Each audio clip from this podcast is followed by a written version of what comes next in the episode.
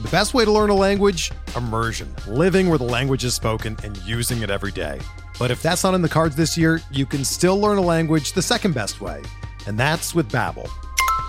Be a better you in 2024 with Babbel, the science-backed language learning app that actually works. Don't pay hundreds of dollars for private tutors or waste hours on apps that don't really help you speak the language. Babbel's quick 10-minute lessons are handcrafted by over 200 language experts that help you start speaking a new language in as little as 3 weeks. Babbel's designed by real people for real conversations, and their tips and tools are approachable, accessible, rooted in real-life situations and delivered with conversation-based teaching so you're ready to practice what you've learned in the real world.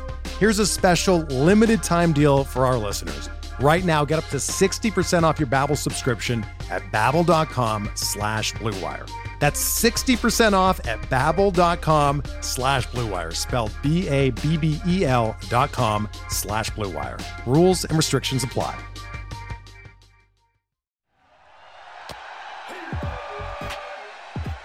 You're listening to Wins Above Fantasy, part of the Pitcher List Podcast Network, with Van Burnett and Steve Gesueli. Welcome back, everybody. It is Wins Above Fantasy, episode 79, November 18th. Steve, we are smack dab in the off season and couldn't be happier to talk some baseball with you.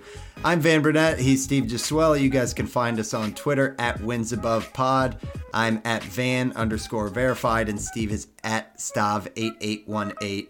We got an exciting show today. We're going to be doing a little bit of looking back with the bold prediction review as Steve's article just released on Pitcher List. And we're going to talk about our 10 shots and where we hit and much more frequently where we missed. Talk a little bit about process of bold predictions and tease out some some names we might be interested in going bold on in 2023. But we got a lot of stuff to talk about, Steve, and I think we can play it kind of loose. Um, I'm excited to talk about the Pitcher List mock draft a little bit, but the the Nick Pollack podcast that I just got done with, and that you are on deck to record tomorrow with Nick. So a lot of good stuff, but it's been a while, man. This every other week thing's got me uh, missing the WAF routine. Talk to me about life, man. How's it going? Yeah, it's good. It's good. As, as you know, at times daunting. The pumping out a weekly episode is. I know. Uh, you know that that's not much considering a lot of people do a lot more podcasts and daily stuff. But you know, we we, we do this. Uh, you know, this is a side hustle, so uh, it, it does get you know when you're in the middle of August, it, it's it's a grind, right? Uh, you know, we talk about it on the show, but now that we're, we're every two weeks, it's nice. You know, you, you kind of build up to it. It's like, all right, you know, uh, time to record again, and then I'm sure as we finish up these look back episodes and start to get more into preview mode, it'll be even more exciting, right?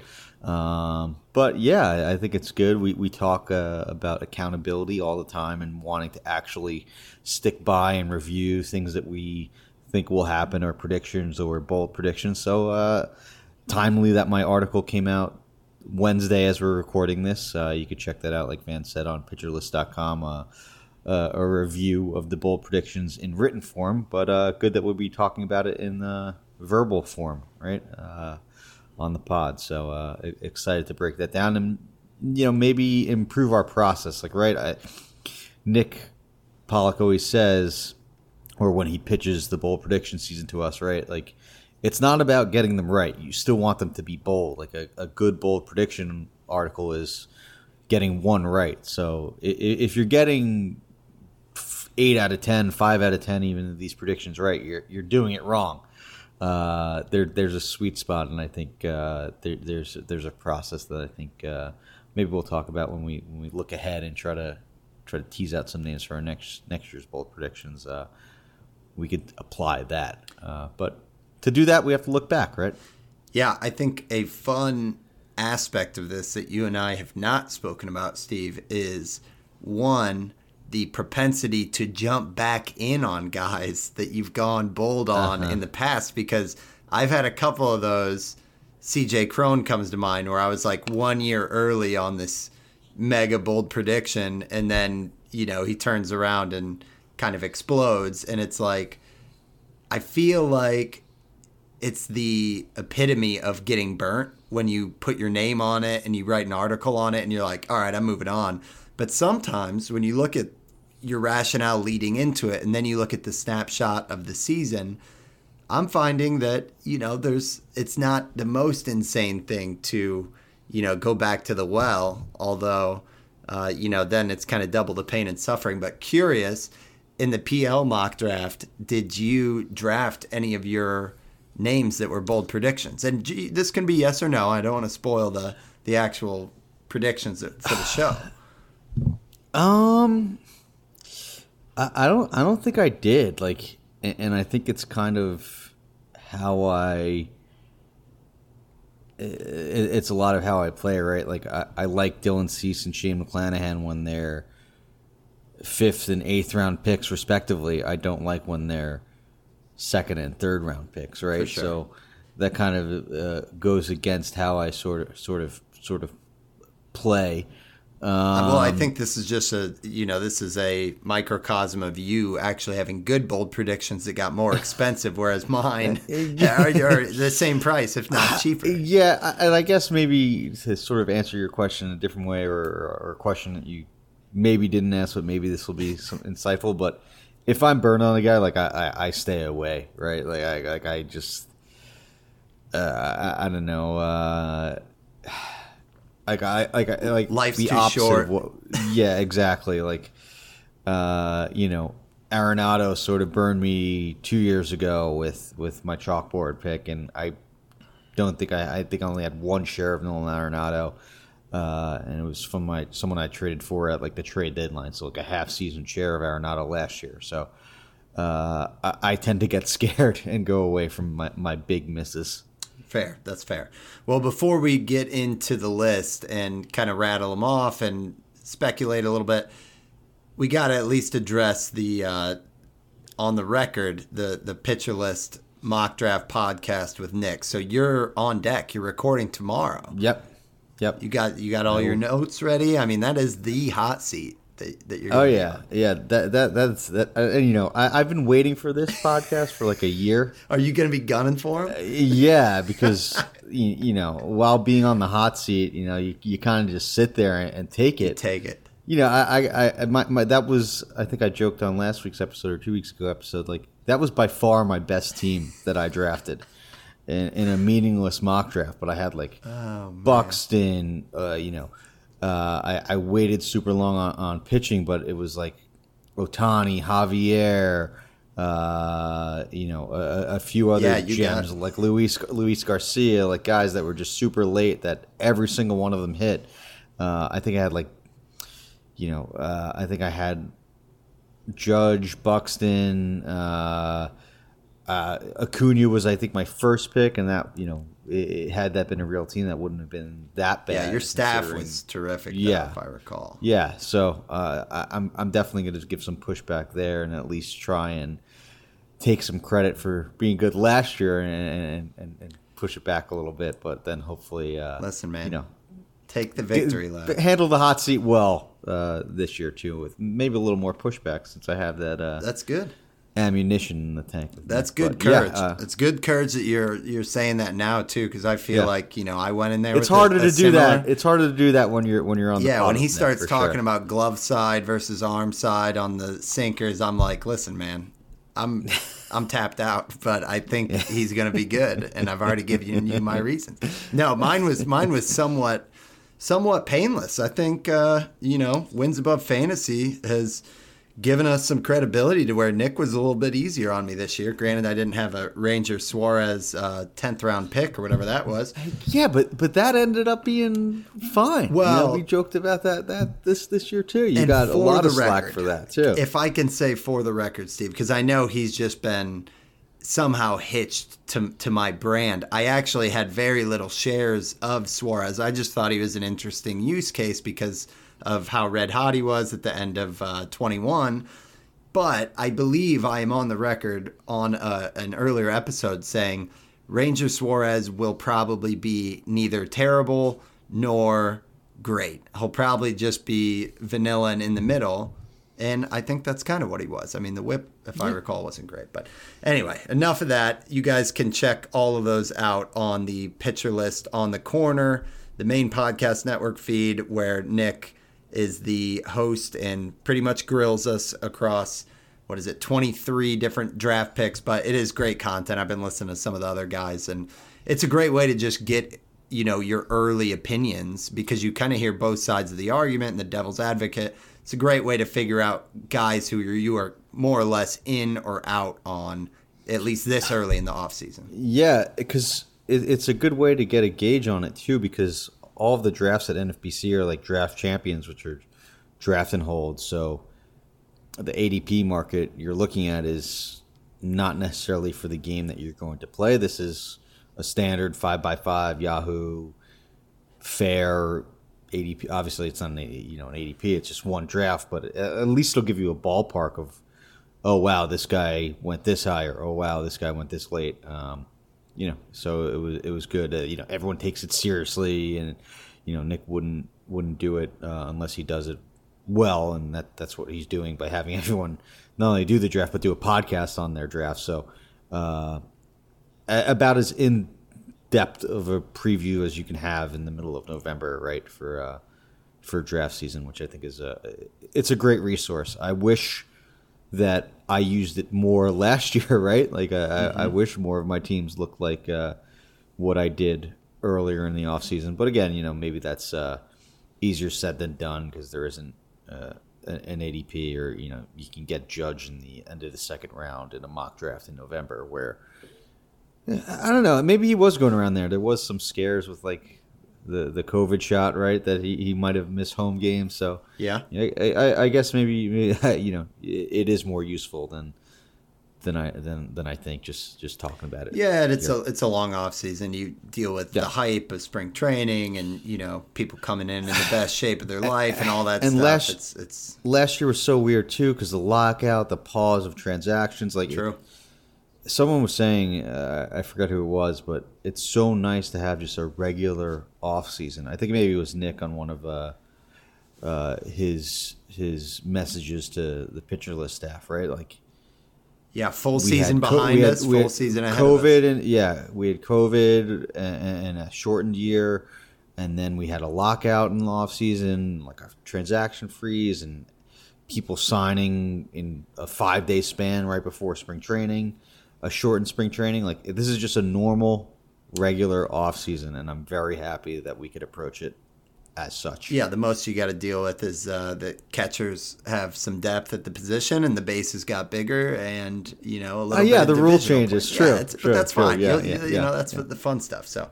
all right, well, that's that's good chatter, and you'll have to text me, let me know how it goes, and we'll we'll talk in a couple weeks. But to the topic, Steve, bold predictions, and you mentioned a little bit that kind of the the assumptions are that you're you're attempting to be bold. I remember on my little Reddit thread, I had some positive comments about my article, and they're like, "This is great," and then one guy was like, "None of these are going to happen," and that was in all caps, and I was like, "Cool, bro. Like they're not supposed to. It's supposed to be like ten yeah. percent."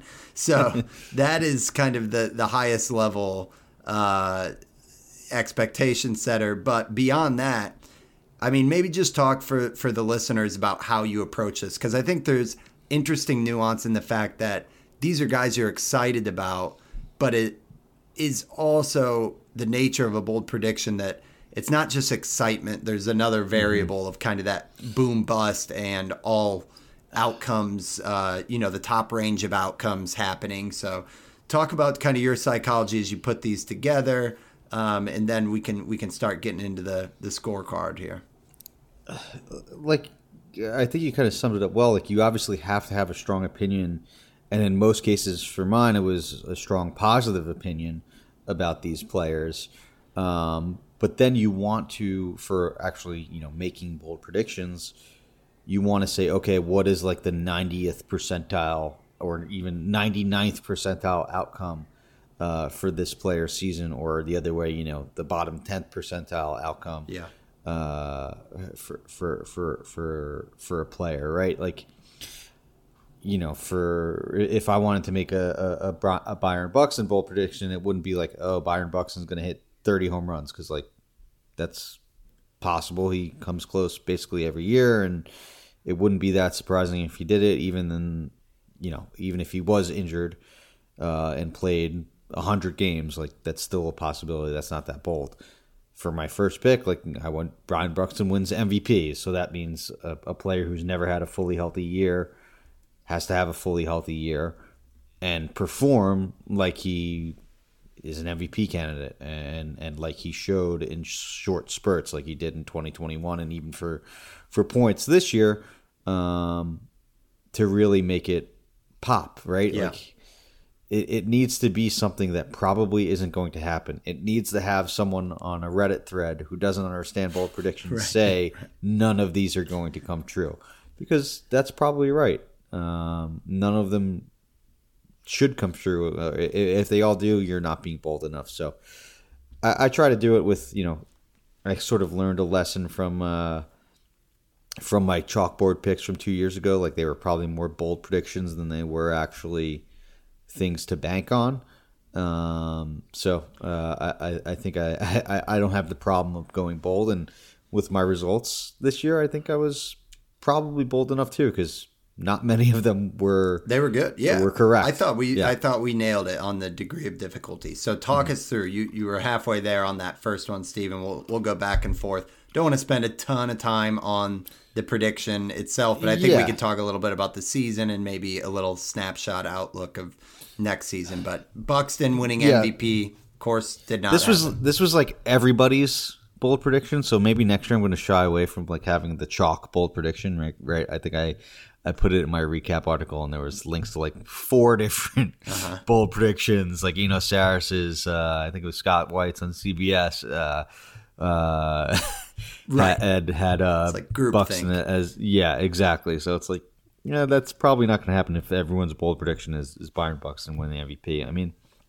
the thing that was surprising was not that Buxton only played what uh, you know ninety games, um, but it was that his his average sort of dipped back down to to pre amazing shortened season and, and awesome shortened 2021 uh, levels with him. Um, was the it all- strikeout rate went back. It was all back up. strikeouts, pretty much, right? Yeah, yeah. I mean, it's not like the highly concerning 35% uh, strikeout rate that Buxton had um, prior to becoming like, you know, everyone's favorite bold prediction pick, but it was still elevated uh, at, at 25%. And then the amount of fly balls that he hit, um, going that fly ball heavy, it's going to just do, you know, that, that that's what's going to lead to, uh, you know, a 224 average. So it was, it was 30%. It was back to 30%. So, um, you know, in, in 2019, he had a 23% strikeout rate, 2020, 27, and then 2021, 24%. So it jumped all the way back up to 30.4%. You know, you pair that with, with, with the amount of fly balls that he hits, and that's going to be a batting average risk. So um, I think we need to factor in um, more than just injury risk with Buxton. Yeah, he had 51% fly balls last year too. That's not a recipe, uh, even with that speed for for hitting it anywhere remotely close to like the the two. 306 that he had in 2021. Uh, I think this the ceiling for average might be like the 250, like a 2020 season. So So was he, we might have to adjust our expectations. I think a little bit there. Yeah, I think it's a good point. I mean, he was pulling the ball a lot more. Like the barrel rate and, and launch angle were still way up there, which I Yeah. think is overall like a positive story. What's weird to me, and I, I'm probably just forgetting, but the fact that he only played 92 games, but it looks like on the injury report he had the he had the hip strain in Mm-hmm. August, late August, but. Were, were they resting him like sporadically leading up to that? So Oh, they, was he like they, three were rest- they were resting him a bunch. He had another. He had an IL stint, I think, uh, in in late April, early May. Oh, that's um, and then there was there was uh, also a, you know a good amount of time where he would not be on the IL and miss a few games in a row. Um, and then on top of that, I mean, he only had six steals. He didn't get caught, but he, he he's not going to run because you know he's just not going to get injured. Like his main goal, he said this year was to try and play a full season, and he got to 92 games. So uh, I, I try not to believe in the injury prone label, but you know this is just at a different level. Like everything would need to go right for Buxton to even play 140 games, which he only did once back in 2017, which is just crazy. Mm-hmm.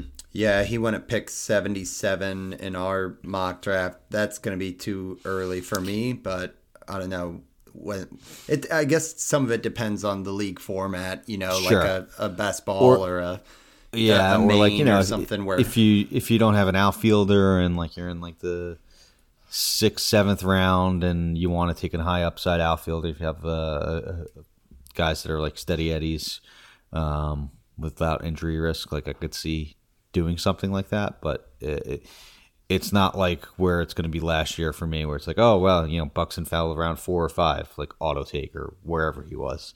Um, there's going to be a lot more hesitation from my end, uh, and, and it's going to be a lot more strategic for me to have Buxton on rosters. Not saying that I won't, but I'll have to be a lot more careful about it.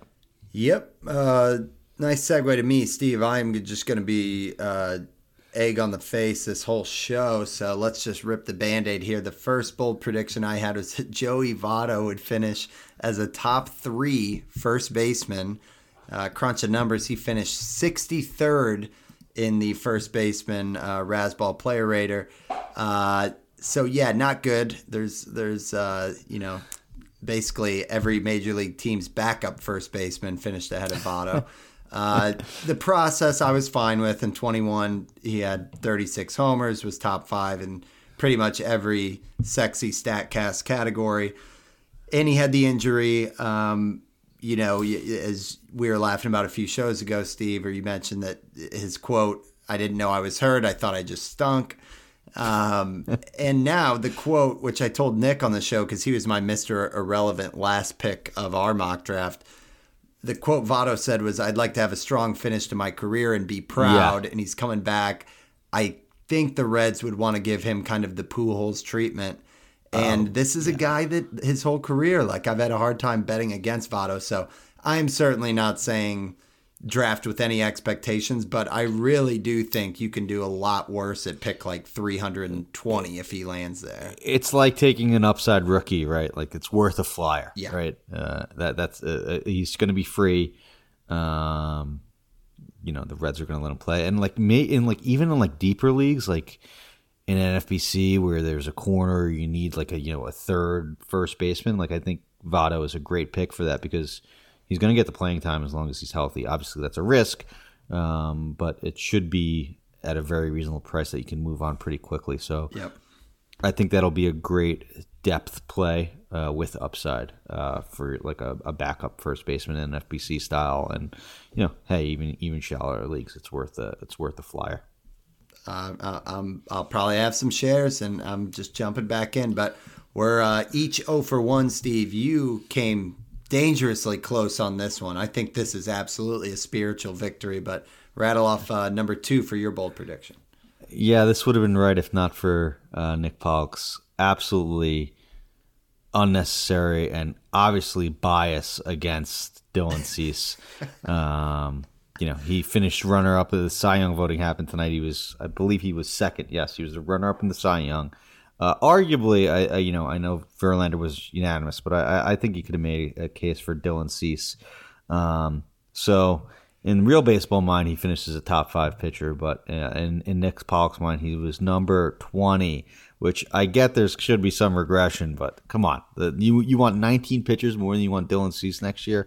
I'm not buying it. So you so you specified that this had to be on Nick's list. Yes, which I will never do again. I am not going to Because be where did he finish on the player rater? Yeah. uh, on the player rater, he was six, and I said it in Oh, my yeah, that's recap. right, that's right. Uh, on Razzball's player rater, that was what I, I used for for hitters for pitchers. I use Nick's rank, which I won't use. I'll use a, a value calculator next year.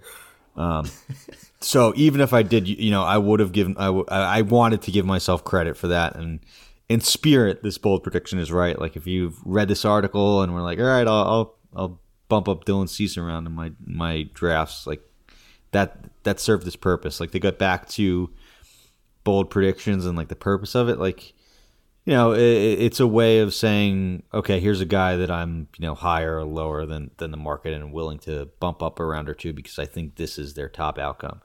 Cease reached his top outcome. He just you know. Uh, has a slightly elevated walk rate. Like, you know, yeah, sure, there'll be some regressions, but uh, I, am willing to go uh, have a, a, a, a, battle with Nick uh, on Cease that he'll finish above the 20th rank starting pitcher next year. Well, hey, I, I I kind of fought the battle for you, Steve, because I had to defend my third round pick of Cease at, at there you uh, go. SP Love number it. ten. I cannot wait to hear that. And cannot wait to yeah, hear that. I was, uh, you know, I was giving it a full go. He he brought up so some good, so some good so points. what was your not to spoil the podcast, but what was your pushback, I guess, against you know the obvious concern that there is an elevated walk rate. You know, the home run rate was was suppressed. Um, you know, it was a high left on base rate. Um, yep. what, what was your cliff note version to, without spoiling the episode so people actually go tune into that? For sure. I mean you know part of the discussion is that you know to think that a 26 year old can't improve a 10% walk rate as he's still basically like developing as a pitcher to, to me the argument for both him and Strider was the idea is trying to grab pitchers who appear to be on the ascent mm-hmm. and they're mm-hmm. still figuring out their pitch mix. And I think the fact that his slider is so nasty and the I mean, we're laughing about the minus 36 run value, complete mm-hmm. joke. Mm-hmm. But even over the past two years, I think there's a floor that's being ignored with Cease a little bit because over his last 350 innings, he has a 30% strikeout rate. So that mm-hmm. is not something – especially as his volume has worked up to where now I think 180 is the expectation. That's that's not a bad floor, even if you slap like a 3.8 ERA with it.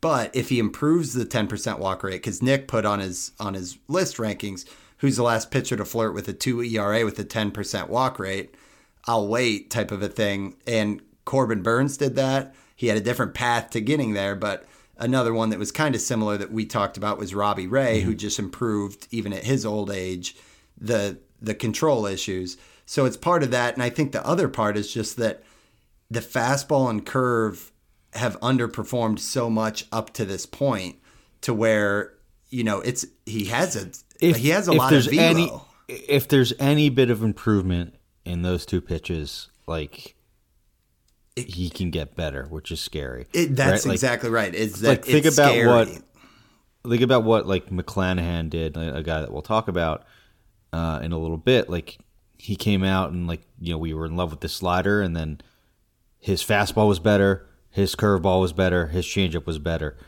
So much so that his slider became the fourth pitch. Like imagine if there's just a forty percent gain of, of, of that uh, you know, those things sort of happen, right? And, and Cease has the stuff that if there's something like that that that happens to even just one of those pitches, like there could be even more of an upside, right? Because yeah. yeah, you're right. He did this with a 10% walk rate.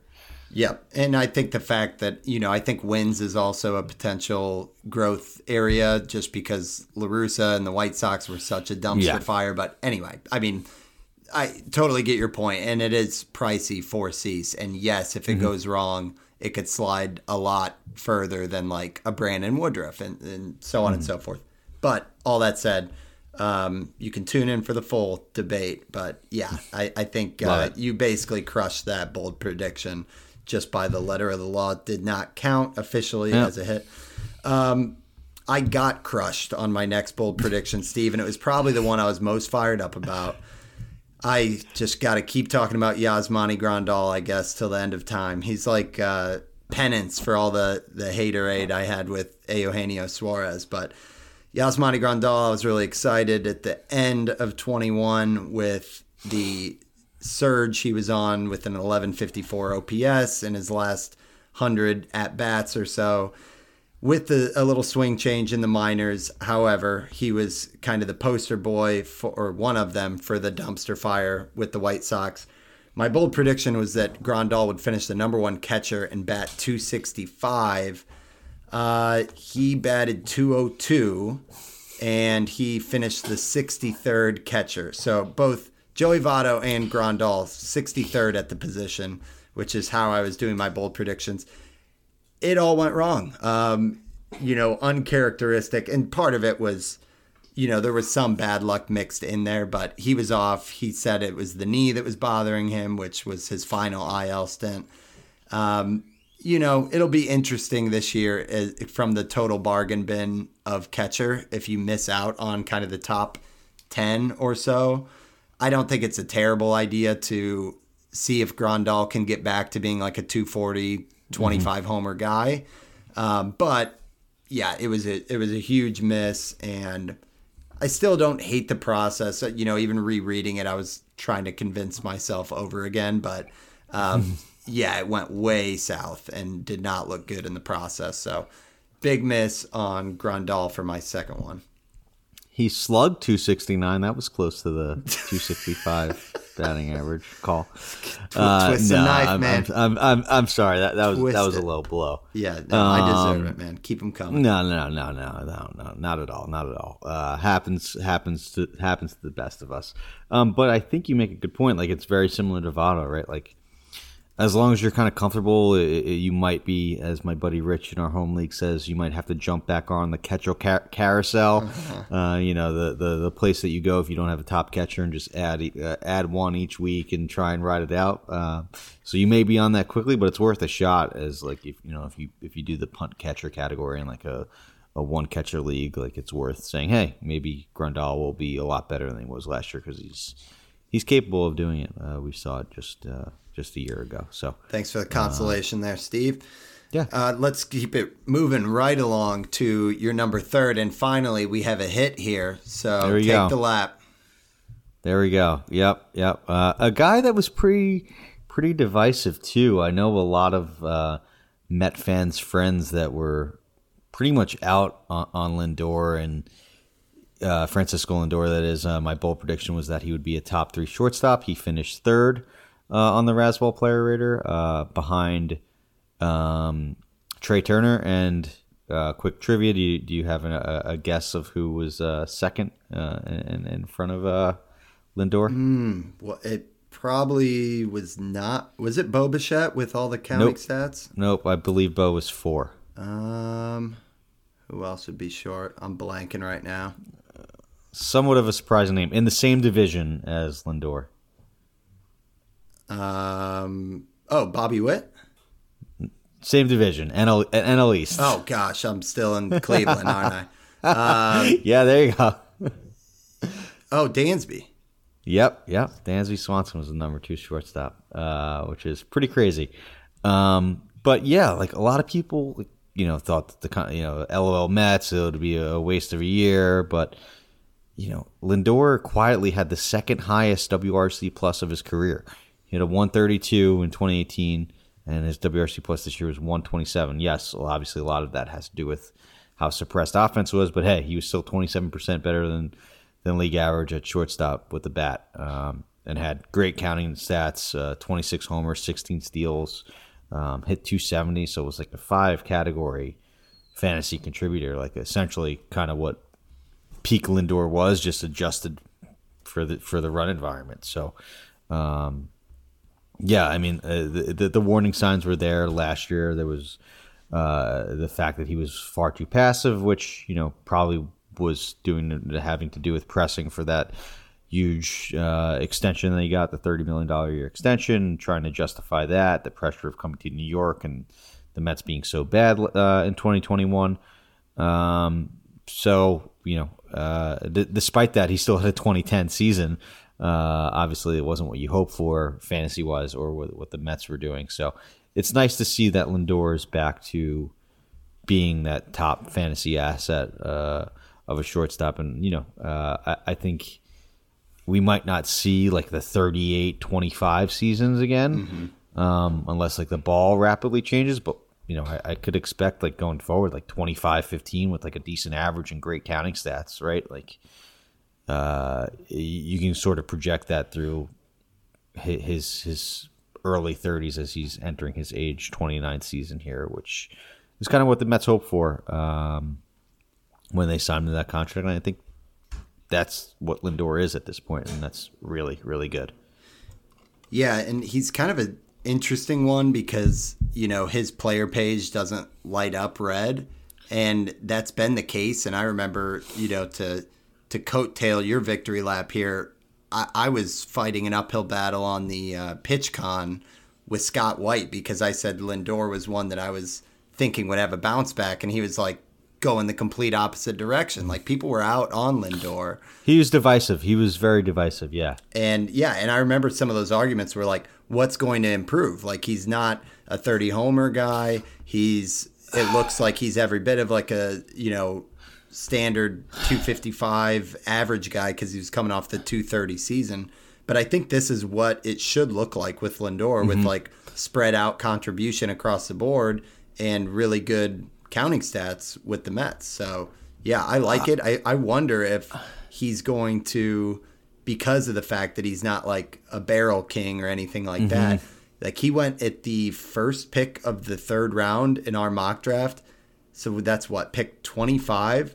I would mm-hmm. say by the time we're in prime draft uh, season that that's going to go the other way where I think he'll be somewhere in like the mid 30s.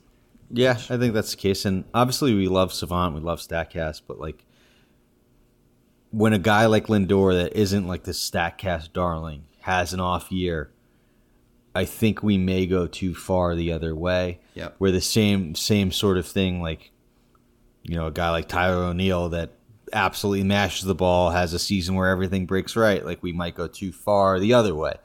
Uh, so like there's two; those are two opposite end of the spectrum types of type of players. Yep. Uh, and when a guy that doesn't have like a bright red Statcast page, it's like, oh, well, you know, everything we knew about him was true. Like he was obviously not as good as we thought, and you know, uh, isn't this amazing fantasy player. Uh, we might jump to that conclusion a little bit too quickly. I think that's what we did with Lindor there, and you know, uh, if you grabbed him late, you, you got a lot of value. I think he was probably going like a shortstop ten last year, ten to twelve, something like that.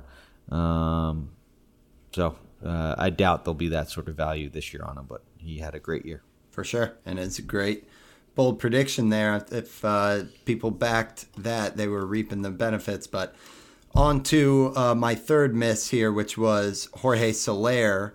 And this one was a little unfortunate with injury, but uh, the prediction was that he would finish a top 50 overall player and a top 15 outfielder. Uh, nowhere close. He only played 72 games.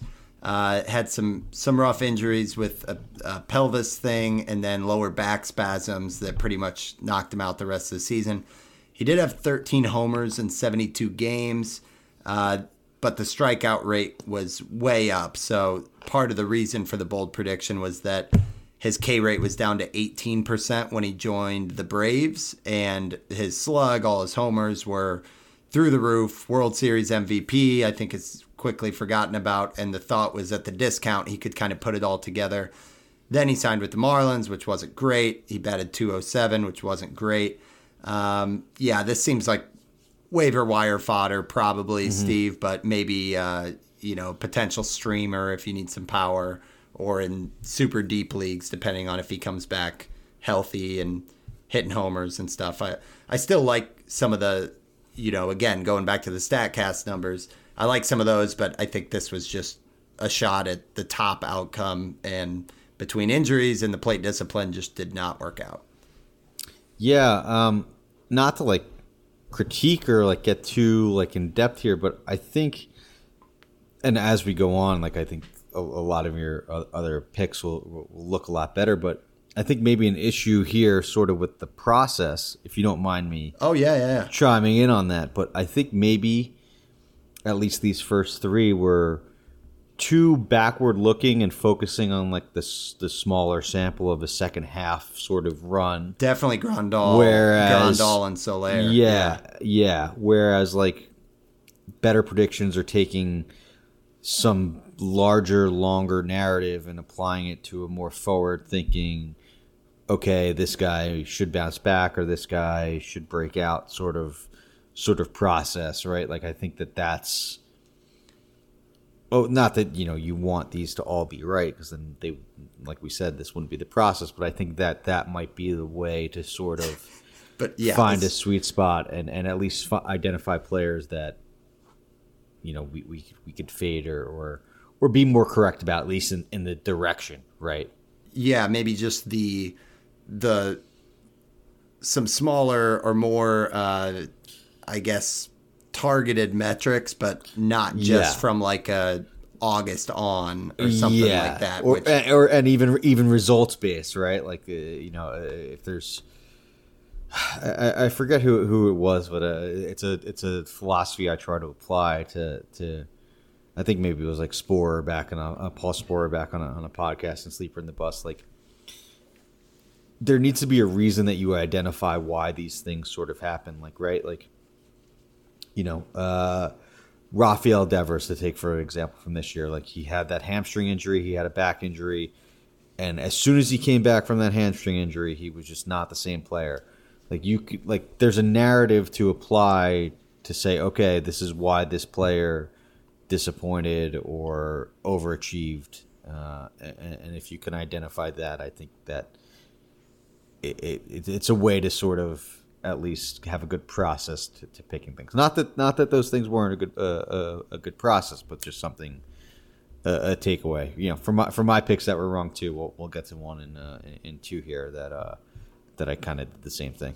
For sure, yeah, and I think you know there's some narrative, there's some underlyings that looked good, but I think it's it's totally fair to say like both of those were, and a, a couple other ones I have on this list are completely hitched to splits and kind of a recency bias. yeah like a recency bias Yep. yeah it's tough to it's tough to make predictions off of recency bias or splits that's that's For sure. definitely a lesson learned Okay, well let's go to your fourth one, Steve, on the pitchers here. Yep, a uh, little uh, regional uh, prediction here. I had that Shane McClanahan would be the best pitcher in the AL East, and Trevor Rogers would be the best pitcher in the NL East. So, if I wanted to bend the rules, I could have given myself sort of half credit there. Uh, Point I five. think um, Gerrit Cole finished uh, ahead of McClanahan on obviously Nick's rankings and uh, uh, the Razzball player rater. Uh, McClanahan was hurt and sort of faded a bit uh, after the All Star break, but hey, um, process wise, uh, uh, uh, uh, I'm proud that I had McClanahan as a as an up arrow in my prediction. Trevor Rogers, though, on the other hand, was uh, the exact opposite. Just everything that could go wrong did go wrong for him. Um, there was you know back injuries all year. Like he finally looked good. Said he felt good after a few rehab outings, and then was eventually shut down at the end of the year with a, a, a, diff- a lat injury that he said was unrelated to back, which is good news considering you know uh, it, it wasn't something that recurred that helped uh, derail his season uh, or the first few months of his season. So kind of kind of the opposite. It's kind of uh, fitting, right? Like these are two pitchers that I love. Like you could I could have taken one here and the other in another draft, and th- that's sort of the downside of my fade pitching and, and, and identify these upside plays, right? Like it's kind of just a coin flip, right? If I would have taken McClanahan or Rogers, although to be fair, I did like McClanahan more than Rogers and had more shares, so uh, it, it just speaks to the difficulty, kind of like what Little Piranha was saying. Like, is that good process if you had McClanahan and Rogers in the same bucket? Uh, I don't know because it depends if you got lucky or not with McClanahan, but. I think, uh, yeah, I think you would take that though. I mean, they're both in Oh, the for sure. in the ballpark of, sure. of pick 100 range, give or take. And McClanahan certainly came out as, I mean, uh, even on the player rater, he was 11th. All things considered, there was only one AL East pitcher above him. It was not Gerrit Cole. Oh, it was it? Alek Manoah. Manoah, enough. there you go. Yeah, But yeah, I think Well, I think if you you know with the way pitchers kind of ebb and flow, if you're getting like a top five guy at pick 100, yeah, this was a this was a great prediction as well. It was just Rogers had a slew of of issues that Mm-hmm. have yet to be, be corrected. So I think it's it's a good I, one. I still I still have hope for Rogers. So what, what about you? Um, he's one I want to look into more because talk about being burned. I mean, you and I were both kind of waiting on him for you know, the first two months of the season, and I was watching a couple of starts. Yeah, right. very he was probably on every bounce back episode for us. Oh, right? yeah. Like, what, like, yeah, yeah. and it was to a point where like you know he was on the wire and it felt weird to see him out there so i was hmm. you know at my in-laws watching trevor rogers go through five innings and i was like it looks good it looks good and then it would all go wrong and you know it was just like it was a struggle. So he's one that i definitely want because there there will be value there if, if you believe in him. So he he- he's going to be well worth a deep dive. But yeah that that's a good one for sure.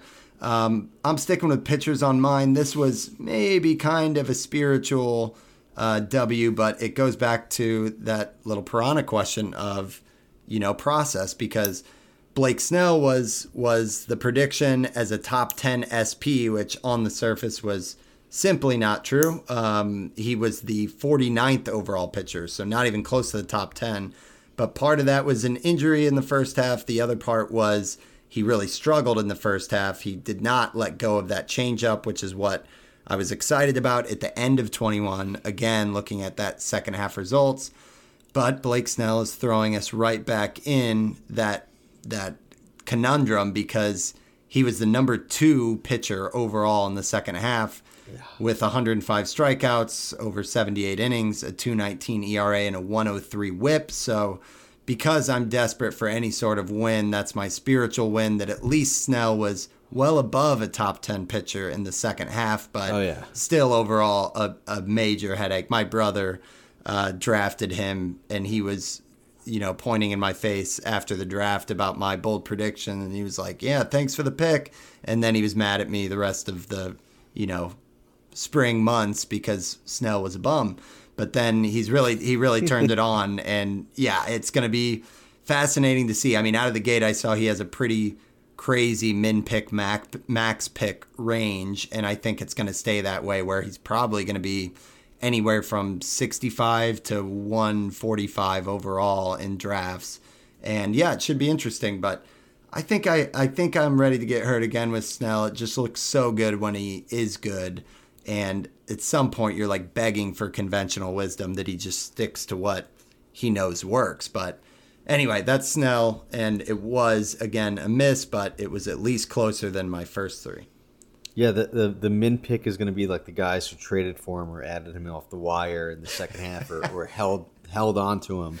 For, uh, the, the, the the the max pick is going to be the guys that you know had to deal with him through April, May, and June when he was bad Blake Snell. But you know, it, it kind of sums him up. Like he's like a Jekyll and Hyde player, right? Like sometimes he looks like a Cy Young and won a Cy Young, and literally in the second half he was you know, uh, those were Cy Young type numbers. Uh, in the first half, you really couldn't even really roster him. So uh, I think overall it'll probably be somewhere in between those two and like a, a good strikeout rate with a mid threes ERA. Uh, hopefully, it's a little bit more balanced production. I think that'll be better for, for everybody else's sake, though. Yep. Totally fair. Well, let's keep moving. And Steve, let's get to your fifth. Uh, back to the hitter side here. Yeah, this was uh, not a good one, one that I'm not proud of. Uh, this, this one's tough to read. Uh, Brendan Rodgers and Ryan McMahon out earned Nolan Arenado and Trevor Story. You know, Story even kind of opened the gate for me with how, how bad and down a year that he had, just with everything that went on. Uh, injury, hit by pitch. Uh, you know, I think he was sick at one point too for for a while. Uh, you know, everything that could go wrong uh, did go wrong for Story. I think he may be my Lindor version of uh, of a bounce back though uh, next year with all the things that went wrong for him. So getting into the sneak peek territory, I guess there. But Brendan Rodgers and Ryan McMahon did nothing to um, you know even make this pick sort of interesting. And on top of that, Nolan Arenado was an MVP finalist. So uh, th- there we go with me fading a guy that uh, burned me the year before by uh, you know I was all in on Arenado in 2021. He was pretty much meh, and, and then now this is the year to, to have him. So uh, just you know a total miss, kind of all around there by by me. Yeah, it was it was weird. I liked Rogers too, so I'm not gonna hide from this. I, I was kind of a fade on story, but Rogers you know, some of the underlying stuff looked okay, and he had a really good 21, but he just didn't get that full season Coors bounce that you were hoping for. I mean, the 266 average is fine, but just 13 homers in 137 games compared to 15 the year before in 35 less games. So Yeah, yeah, he if you just look couldn't at, get the if you look at his split, splits on the road, it is abs- like you know he was pretty good at home and usable fantasy wise, but on the road he was just you know it, it was like one of the most pronounced Coors splits that that, that I have ever seen. yeah, Cron had a brutal one as well, so that's something to, to think about for the Coors yeah, guys. he is, he had uh, as I'm scrolling here, um, he had a 117 WRC plus at home, uh, a 65 uh, WRC plus on the road. So uh, just not good. At home, he was 317, 377, 498. On the road, he was 218, 271, 317. So uh, uh, that was good for an 875 OPS at home, 558 on the road. So uh, not great. Um, yep, yep. I, I wonder if if you know what's sort of preventing that breakout is is the constant having to adjust to home and on the road and the altitude and Coors like you know the, the the metrics are there that that that that's why we liked Rogers as sort of a breakout pick like you could see some growth in the barrel rate and and the max EV is there and uh, you know that that's improving the the hard hit rates improving but it's just hard for him to to sort of put it all together, right? Like a strikeout rate under twenty percent, like all the signs are there. It's just it's hard to hard to develop in, in, in Colorado. Yep. So that's Brendan Rodgers, and you know nothing, nothing of note for Ryan McMahon either. So Yeah, just a meh season. yeah, mess season. So my fifth, and uh, this one, you know, is another one that was kind of hampered by by injury a little bit, but Giancarlo Stanton will finish a top ten hitter, getting real bold there with a 150 50 WRC plus. He had a 115 WRC plus and finished 174 overall as a hitter, but that was only with 110 games. He did have 31 homers, dealt with more injuries with the calf strain, an Achilles issue but he just hit 211 and the strikeout rate climbed up, which is not what we were looking for. It was back up to 30%, second highest of his career. Is worth noting that Stanton had a 227 BABIP, and with how hard he hits the ball, his career BABIP is 314. So I think this uh, could present a value opportunity, but it comes with kind of the Stanton headaches. Um, definitely a miss here, but uh, didn't hate the process. Looking back at it, overall, just a lot of things went wrong from injury to plain luck to a little bit of plate discipline issues. But you know, Stanton was not the story for the Yankees this year, clearly, and that was what the bold prediction was. Yeah, it's getting he's getting to an age where right it's going to be harder to see uh, an improved strikeout rate uh, year over year, right? Uh, yeah, I, I think you kind of project that to slowly get get worse, uh, and you know even more so than than the typical Stanton injuries that we that we deal with. That's kind of what would concern me the most. Similar to similar to Buxton, uh, not the exact same story, but similar sort of profile and, and issues like Yeah, Mount you know, Rushmore I- I- probably of hitter I, I, I injury think, uh, yeah, exactly, and I, I think maybe uh, you know the the upside is more like a, a, a 2021 season, which which was good. You know that was 140 games, 35 home runs, and an 870 OPS. Uh, you know maybe that's uh, now the ceiling.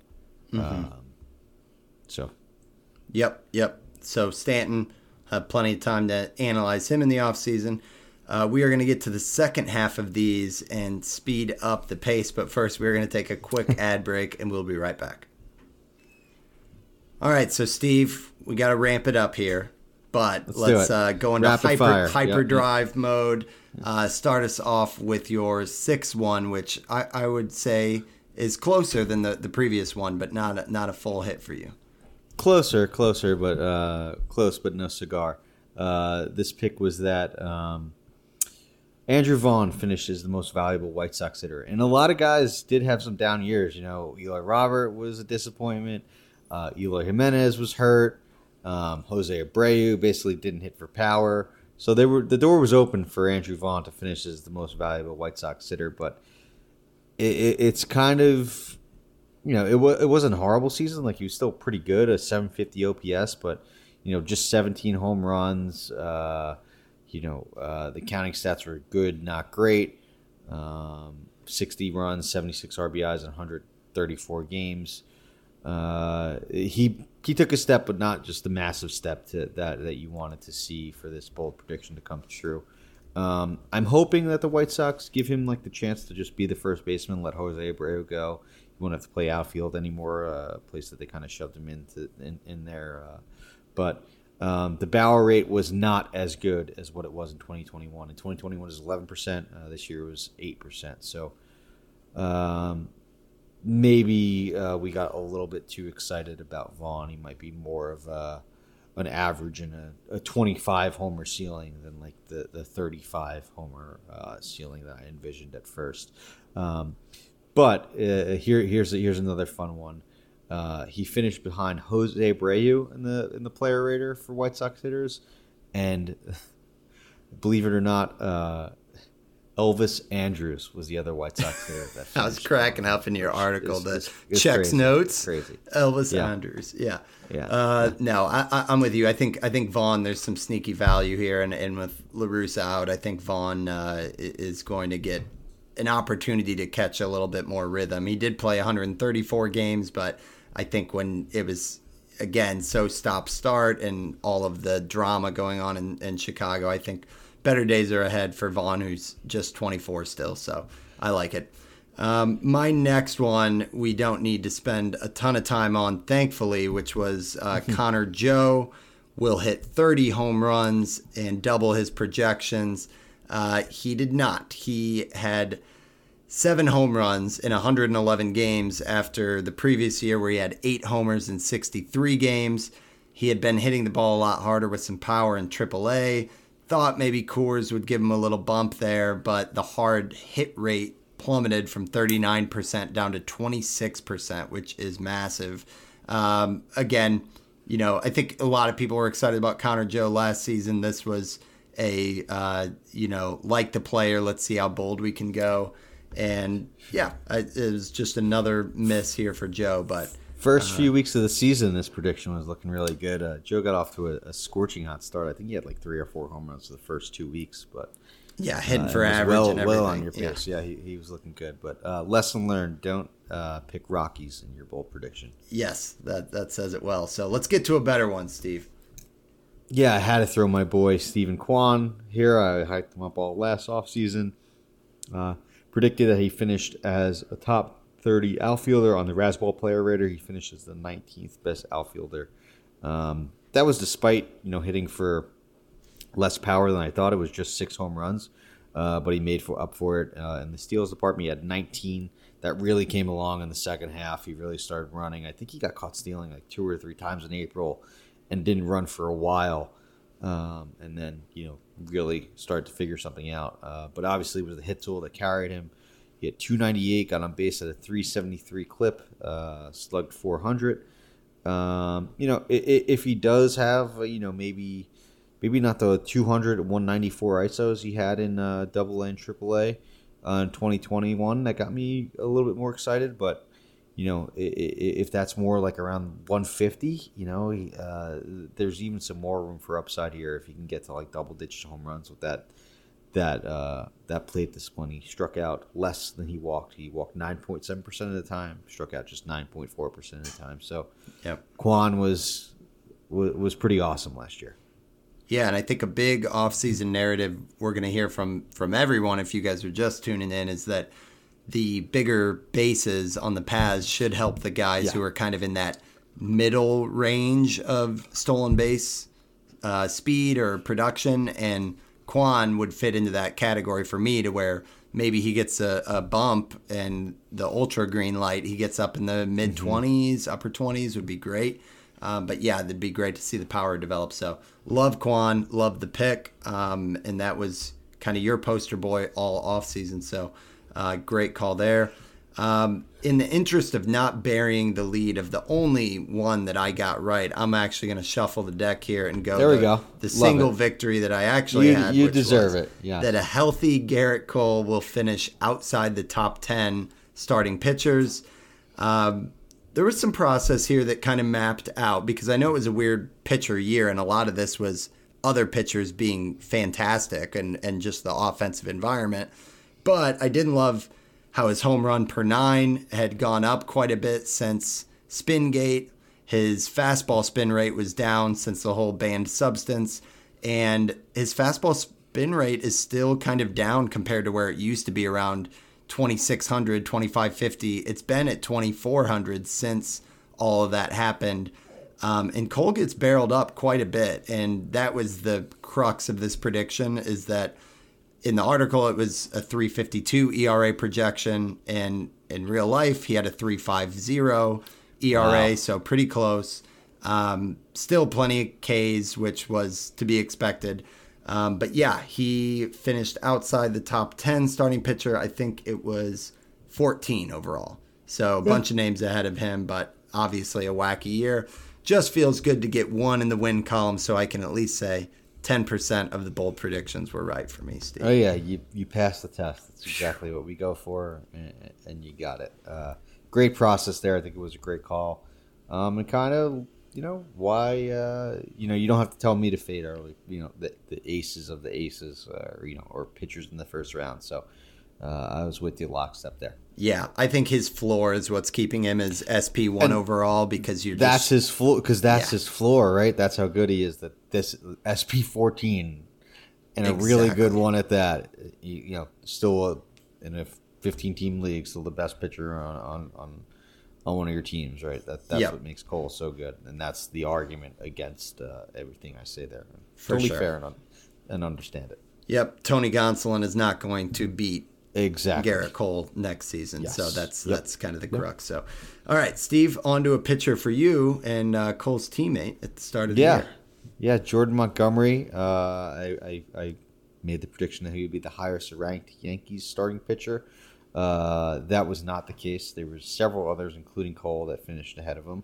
Um, kind of could, you know, argue that you know the the arrow was right on this one. Uh, I, I think I, yeah, he he had a, a really good year, and especially when he went uh, over to the Cardinals uh, in the Harrison Bader trade, um, they allowed him to use his four seam fastball more, which you know unlocked some strikeouts. I know he faded a bit towards the end um, with the Cardinals, and I think uh, uh, did he? You would know this better than me. Did he not make the postseason rotation, or they weren't going to use him? I know they they they didn't have uh, many postseason games, but uh, he sort of faded enough that it, it was a question mark if he even would get a start in the postseason.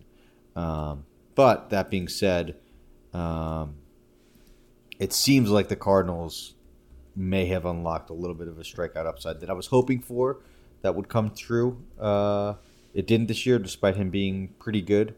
Um, but there still may be some strikeout there because potential there because the swing and miss uh, or then whiffs numbers uh, indicate that there would be, especially on the changeup. Um, and now, if this fastball can become more of a put away pitch, like he actually said, I believe he said it on uh, a, podcast with CC Sabathia um, when he got traded, um, that you know it allowed him to uh, establish the fastball as more of a swing and miss pitch, where he never was able to get comfortable with it with the Yankees because they just wanted to throw that two seamer. He never got comfortable with the four seam. So we'll think he had a better year than uh, a lot of people were expecting, and, and, and I still may be in on him next year as well uh, with the Cardinals.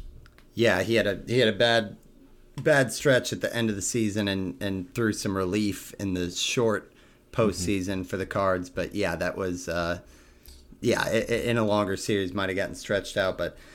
Yeah, I think uh, I'll be interested in Montgomery. I mean, Yeah, much better, much better place to pitch, right? Yeah, much better place, and on. I mean, he doesn't get the division because of the the new schedules, yeah, which yeah. is a little unfortunate with like the Pirates and you know the Mm-hmm. Reds and all that. But still, I think we're we still like the fact that he gets more whiffs than translates to the K's because that seems like an easy path to unlock some more fantasy value. So like that one a lot. Um, on to my next one, which was again closer. That I categorized this with the Blake Snell one, which was that Hunter Renfroe would be a top 50 overall player in five by five. He was not. He was um, not even close. He was 120th amongst hitters. um, to immediately throw cold water on that, but just 125 games played. He had a hamstring strain, which limited kind of the overall volume. And I think he was on the path that I was aiming for because he, he hit 255 and had 29 homers in that 125. So if he would have been able to, you know, go 150, maybe that's 36 homers, a little bit of wish casting. The Brewers offense wasn't great, so the counting stats weren't as as good as I would have liked, but one thing that is worth noting for fantasy purposes next year is he did hold on to some of those plate discipline gains, just a 23% strikeout rate. And when you pair that with true 30 homer pop, I think that's a pretty good combination for a guy who should be hitting in the heart of the order. You just got to hope that it kind of is, is less of the three run games for the Brewers. So I think Renfroe was an all right one for process and results. His back of the card looks okay, but yeah, a- yeah, another this miss just here. this just this just missed because of volume, right? Like, you know, had he been healthy, he, he definitely would have come close. He to would have like, flirted you know, with it, 35, 40 homers. Uh, uh, add in uh, the counting stats for runs and RBIs that would have came along, he would have been a lot closer. So For yeah, sure. uh, I think this was a good call. Not the worst one. So Nope. back to you, Steve, on uh, last couple ones. here. So this call was a little bit specific, but it was uh, that Trea Turner would have the best fantasy season uh, per the Razzball Player Rater since Charlie Blackmon in, in 2017. I think Blackmon had like $49 worth of value. Um, and the logic there was, you know, Turner has the power, speed, uh, average floor to, to do everything there. Uh, and what is funny is that someone actually did have a better fantasy season than, than Charlie Blackmon. It just was not Trea Turner. It was Aaron Judge. Had I predicted that, uh, that would have been a lot bolder. Uh, I would have been looked a lot smarter. Uh, Aaron Judge, I think, had sixty-eight dollars worth of value, which, you know, I, I look back. The I think the Razzball player rating goes back to 2016 or 2017, and Blackmon was the highest at that 49. And like, you know, there's a lot of seasons 48, 47. Judge was just so good that he blew by that by like 20 bucks. Uh, absolutely insane what Judge did. Um, Turner wasn't bad himself. I think he was third on the player rater uh, with like forty dollars worth of value, so didn't even, didn't didn't pass Blackmon in, in 2017, um, but still had a had a pretty good year, but not quite enough to be that uh, best fantasy season uh, in, in the last half a decade, like uh, like my prediction said. Yeah, yeah, I think it was worth the the shot again. Looking at the uh, you know 90th percentile outcome or something, but Yeah. uh, yeah, Judge, not a bad not a bad season. No. All right, I'm pairing my last two, Steve, because I don't want to talk about either one of them. Aaron Aaron Civale leads the AL Central in wins, and Jack Flaherty finishes as a top five starting pitcher overall. Uh, Flaherty was injured uh, most of the season and came nowhere close. So that was kind of a, a bit of a wash because that came out after, of course, the bold prediction. And then Civale, uh, now his teammate had the most wins in the AL Central, but it was not Civale. It was actually Cal Quantrill. Wow. Um, so that is a little bit of a surprise. I would have guessed Bieber or McKenzie, McKenzie. before that. Yeah. and that's what was part of the the process for the Guardians is they do like to Yeah. let their pitchers go. And I I forget what I cited with Civale, but it was something like the amount of games he threw seven innings or more. Uh, but Civale had you know for one it's a reach anyway, but he only had uh, 97 innings, had three different injuries, so a miss there. But yeah, that's just the spirit of bold predictions. When you get this deep into it, you're you're, Yeah. you're kind of looking at things that are different than just Yeah, you know, strikeout you're, rate you're, and you're like the stuff. personification of the the GIF or the meme of the the always sunny GIF with all the you know the the, the cork board- board. yeah, the cork board and all the arrows pointing, trying to figure out when when you're writing your you know your your seventh bold prediction. uh, and, and, you're deep in, into Savant, Statcast, and uh, Fangraphs and Pitcher List player pages, uh, you, you, look like that and you get there. But I will say Civale did have some nice starts uh, towards the end of the year. The curveball looked really good, kind of like that 2019 2020 uh, Civale that was pretty good.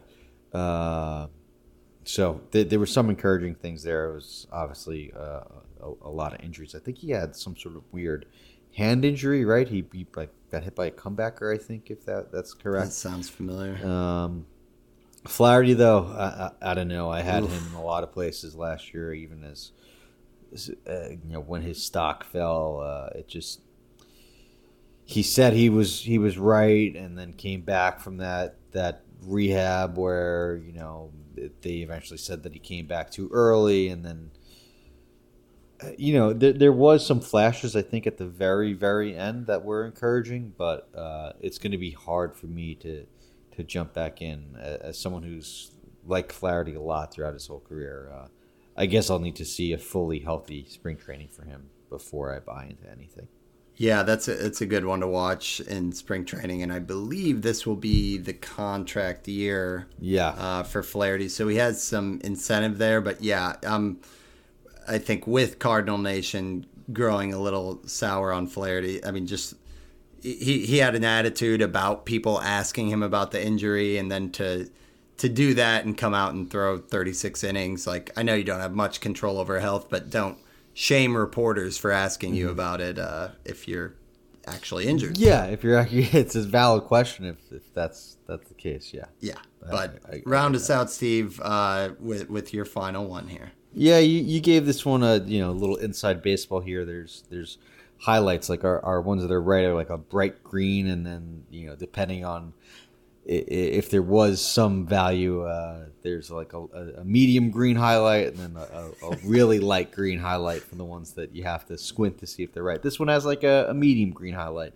Uh, that's Robbie Ray finishes outside the top 75 starting pitchers. He obviously wasn't that bad, but uh, you know he did not repeat the Cy Young year. There was some regression overall. Uh, there was some times where it looked pretty bad for Ray, but um, despite him going to a, a, much better pitcher's park in Seattle, uh, the home run rate and the walk rate did creep back up, and that sort of led to you know uh, an in between outcome from you know his disaster years, like like what what happened in um, 2020 um, and his Cy Young year in 2021. So. Uh, I, I I do like Ray. I think that this is kind of who the pitcher he is. It's just you know everything broke right for him in 2021. That there had to be some sort of regression. Uh, not enough for this bold prediction to come true, but you know, got the arrow trending right on this one, which uh, is kind of all you can ask for um, when you're trying to go this bold. Yeah, and not that um, it was some genius call on our part, but I remember as we were assessing Ray, we were very much in this realm of like, I think he's probably a you know high threes uh, he's going to get you the strikeouts and volume and all that stuff, but high threes, ERA, and uh, you know a decent WHIP, and that's exactly what he did. Now, mm-hmm. I was listening to Schwebzy and Nick on Schwebzy's uh, Pitcher List mock recap, and they were talking about Robbie Ray, and they talked about this line of a 371 ERA, 189 innings, 212 strikeouts, and a 119 WHIP, and Nick kind of said this is Dylan Cease, which is why you can wait on Dylan Cease. So I think this is, to me, the floor for Cease, just to come full circle Agreed. on that That's discussion. Yes. And I think that 212 strikeouts over 189 innings seems low. Um, so I think the ratios is kind of the floor, but I think, again, there's so much that can happen that's, you know, much, much better than this. But anyway, just we were talking about him earlier, so I think uh, you know it's full circle there that this this kind of what Ray just did is kind of what uh, Cease's floor is, and the difference in our mock draft was Cease went at the end of the third round, and then Ray did go at the start of the ninth round. So. Mm-hmm. Six yeah, round I, for a floor I, I, to, uh, uh, you know, it's. It I get the fair. I get the logic, but you know, uh, the people that are out on Cease are gonna have Ray. Um, but you know, I'd still take Cease over him. Uh, I guess it is debatable if it's worth that sixth cost. round Yeah. of, of value, but um, you know, Cease is Cease is a younger pitcher. I think you know may have some more room to develop, like you said it. earlier. Yeah. yeah, exactly, exactly. Uh, well, Steve, we've made it through through this, and um, I'd be remiss not to say, and I should have said it from the jump, but we had stakes from my bold prediction article, and I wrote, as Steve Gesuele is reading this, I am listing the betting terms that whoever gets more of these right gets a pitcher list merch item. So as long as you're not finding like a list branded suit jacket or something, why don't you do some shopping? Uh, Ah, nice. I, for. I forgot. I forgot about that. I, I- forgot about that. Oh yeah, you got a little PL merch, Yeah. baby. And yeah, I think we already got your address uh, because of you know the the, the daughter quilt. So we'll, we'll get it sent over there. You just let me know what you want, and we, we got to keep the stakes the same for this year. I think. Oh yeah, abs- absolutely. That is. Uh, we'll we'll we'll, de- we'll definitely do it again. This was a lot of fun. Um, I didn't. Did we do an article? Did we do an episode on this when we wrote them? I, I, I so we that- did we did chalkboard and bold We- yeah, predictions. okay, but yeah, we- we, we- were at yeah. like the hour twenty mark, and we were like, do we want to talk about any bold predictions? yeah. Yeah, yeah. with- It's a long off season. I'm, I'm sure we'll we'll get to it. I know I, I wrote mine like super early, like in January last year. Uh, so uh, it, it, hard to believe that's only like two months away. Uh, but we'll, we'll get there. I'm excited for uh, starting to look forward now. Now that we put a bow on all of our official predictions, which is which is nice. All right, Steve. Get let's. How about we do just to to wrap up the show? One player that you know you're going to be doing a bold prediction on next year, and then I'll, I'll do one as well. Yeah, I hinted that one with Story. Uh, that one I'm not as passionate about, but um, a guy that I think I'm going to be all over, and, and and maybe you know this year's McClanahan for me. Maybe I'll, I'll do him as best pitcher in like the, the NL Central or something like that. But that's that's Nick Lodolo. I, I- think that this guy is going to uh, explode onto the scene more so than he even did last year. It looks like eerily similar to what Cease did uh, last year. You know, 103 innings, close to a 30, or um, sorry, what McClanahan and sort of Cease did uh, in 2021. Uh, but 103 innings, close to a 30% walk, strikeout rate. Uh, walk rate's under nine at just 8.8%. You know, has all the stuff from the left side, like uh, you know, uh, amazing swinging strike rates all through the minors. Uh, a good one this year to, to back it up. Um, had some struggles and is like an elevated surface ERA at 366. So like it, you know, might get the first glance sort of pass over uh, by just looking at the, at the numbers, but. I think uh, Lodolo has the makings of uh, the next fantasy ace. So early, too early bold predictions. Nick Lodolo is a fantasy ace in 2023. Very nice. Yeah, I love it, and I love that you didn't go. Not to steal the thunder because you're gonna you got the the Pollack pod to talk about it, but Oh, yeah. I feel like Cristian Javier is going to be the the Buxton version this offseason where gosh, I hope the helium doesn't get too much for official drafts, but I, I, I was I was wondering if you're going to go Javier till you said NL Central.